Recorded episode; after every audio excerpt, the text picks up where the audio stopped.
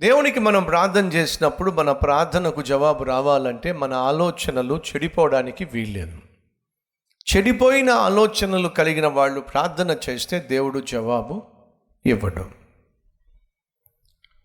దురాలోచనలు ఆలోచించేవారు చెడుగా ఆలోచించేవారు చెడుగా తలంచేవారు చెడు తలంపుల మీదే తమ మనస్సు పెట్టుకునేవాళ్ళు దేవుని దగ్గరకు వచ్చి ఎంత చక్కగా ప- ప్రార్థన చేసినా సరే దేవుని దగ్గర నుంచి జవాబులు పొందుకోలేరు అనేది వాస్తవం. మరలా జ్ఞాపకం చేస్తున్నాను మనిషి పై ఆకారమును పరిశీలిస్తాడు. ఎవరినైనా మీరు చూసినప్పుడు ఈ జాగ్రత్తగా పరిశీలన చేస్తారు సాధారణంగా తన ముఖాన్ని పరిశీలన చేస్తారు తను వేసుకున్నటువంటి డ్రెస్సును పరిచ పరిశీలన చేస్తారు ఆ తల దువ్విన విధానాన్ని పరిశీలించే వాళ్ళు పరిశీలిస్తారు. ఏ వస్తువు ఏ సెల్ ఫోన్ వాడుతున్నాడు? ఎంత గోల్డ్ వేసుకుంది? అది రోల్డా లేక గోల్డా? ఇలా మనిషిని పైనుంచి కింద దాకా మనిషి పరిశీలన చేస్తాడు. అలా పరిశీలన చేసి ఒక ఉద్దేశానికి వచ్చేస్తాడు. దయచేసి గమనించండి. దేవుడు మాత్రం మనిషి పై ఆకారాన్ని పరిశీలించేవాడు కానీ కాదు. మరి దేవుడు ఏం చేస్తాడయ్యా అంటే హృదయాన్ని పరిశీలిస్తాడు. మరొక్కసారి జ్ఞాపకం చేస్తున్నాడు నీ హృదయము దేవుని ఎదుట సరిగా లేకపోతే దేవుని దగ్గర నుంచి జవాబులు నీకు రావు.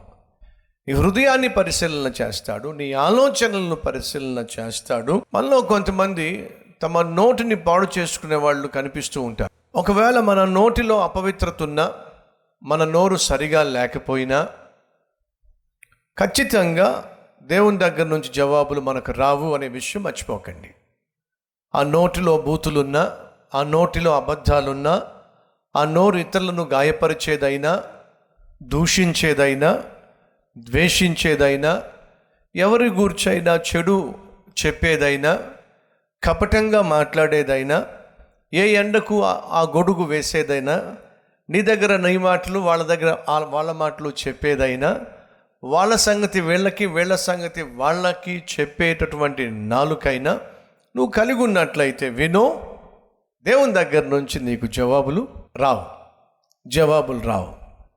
దేవుని సన్నిధిలో నువ్వు చేరినప్పుడు సహోదర సహోదరి మన ప్రవర్తన బహు జాగ్రత్తగా ఉండాలి.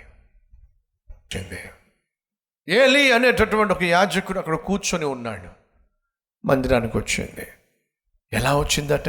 బహు దుఃఖాక్రాంతురాలై బహు దుఃఖంతో వచ్చింది. ఈరోజు మన మధ్య ఎవరైనా ఉన్నారా? అయ్యా నేను బహు దుఃఖంతో వచ్చాను. బహు వేదనతో వచ్చాను. బహు అవమానపరచబడి వచ్చాను. గాయపరచబడి వచ్చాను. వేధించబడి వచ్చాను. నిస్సహాయ స్థితిలో వచ్చాను. ఎవరైనా ఉన్నారా మన మధ్య? అయితే వినండి ఆ రోజు. అన్నా బహు దుఃఖాక్రాంతురాలై. యెహోవా సన్నిధిని ప్రార్థన చేయొచ్చు బహుగా ఏడ్చుచో. దేవుని ఆత్మ కలిగిన ఆత్మీయురాలు కాబట్టి దేవుని సన్నిధిలో ఏం చేసిందో తెలుసా? కన్నీరు కార్చింది. ప్రియ సహోదరి సహోదరులు దేవుని సన్నిధికి వచ్చి ఓ అరవమాకండి కేకలేమాకండి. ఎందుకని? దేవుడు ఉన్నాడు. అది దేవుడు నివసించే స్థలము నివాసము. ఆయన సన్నిధిలో దీనత్వం కలిగి ఆయన సన్నిధిలో తగ్గింపు తత్వం కలిగి విరిగి నలిగిన మనస్సు కలిగి ప్రార్థన చేయటము అనేది దేవుని ఆత్మ మనలో ఉన్నప్పుడు ఎటువంటి ప్రార్థన చేస్తాము అంటే ఇదిగో అన్న చేసిన ప్రార్థన. ఏమిటట? బహుగా ఏడ్చుచు. తను ఏ విధంగా తన భారాన్ని బాధను తీర్చగలిగిన దేవునితో చెప్పుకుందో బైబిల్లో ఉంది. మందిరంలో తను ప్రార్థన చేసింది. ఇంటిలో ప్రార్థన చేయటం తప్పు కాదు ప్రార్థన చేయాలి. ఉదయమునే లేచి నీ ఇంట్లో నువ్వు ప్రార్థన చేయాలి. సాయంత్రం పడుకోబోయే ముందు నీ ఇంటిలో నువ్వు ప్రార్థన చేయాలి.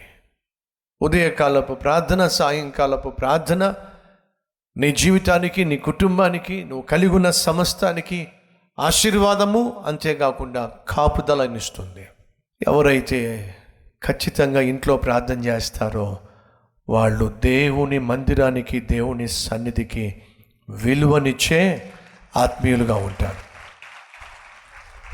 ఇంటిలో ప్రార్థన చేసే అన్న దేవుని మందిరానికి వచ్చి కన్నీళ్ళు కార్చింది.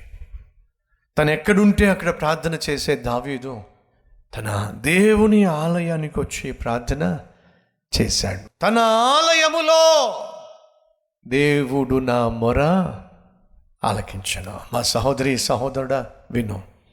ఏకాంతముగా నువ్వు దేవుని సన్నిధిలో గడిపేటటువంటి వ్యక్తివైతే దేవుని మందిరాన్ని నువ్వు బహుగా ప్రేమిస్తావు. ఒక్క వరము నేను కోరుకున్నాను ఏమిటట? చిరకాలము నీ మందిరం ఆవ- ఆలయములో నివసించాలి.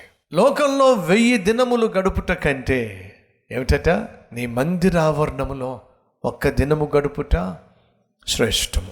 ఇదంతా కూడా దేవుని పట్ల దేవుని మందిరం పట్ల దేవుని సన్నిధి పట్ల ప్రేమ కలిగిన వారిలో కనిపించేటటువంటి ఆత్మీయ